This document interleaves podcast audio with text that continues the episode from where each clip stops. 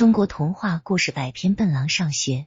有一只笨狼独自在森林里待的不耐烦了，就想去上学。学校里有那么多的小朋友，一定会很好玩。笨狼来到学校，坐在小朋友们中间，听老师讲课。第一节课，老师教大家学习词语。老师用红色的粉笔在黑板上写了“苹果”两个字，告诉大家说：“这是苹果。”不对，苹果是圆圆的、红红的、甜甜的。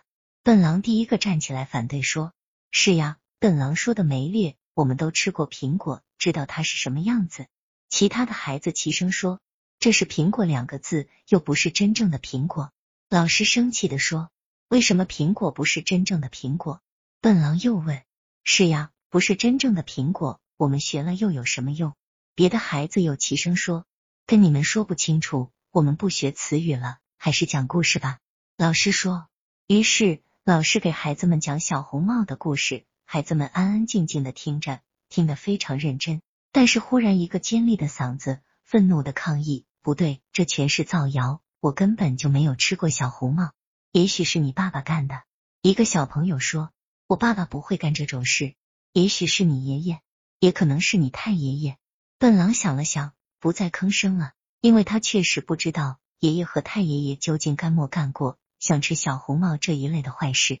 老师本来想告诉笨狼，故事并不一定都是真的，又怕他不明白。老师就说：“好了，现在我们不讲故事了，我们去上体育课吧。”笨狼和小朋友们来到大操场，在跑道上排好队伍。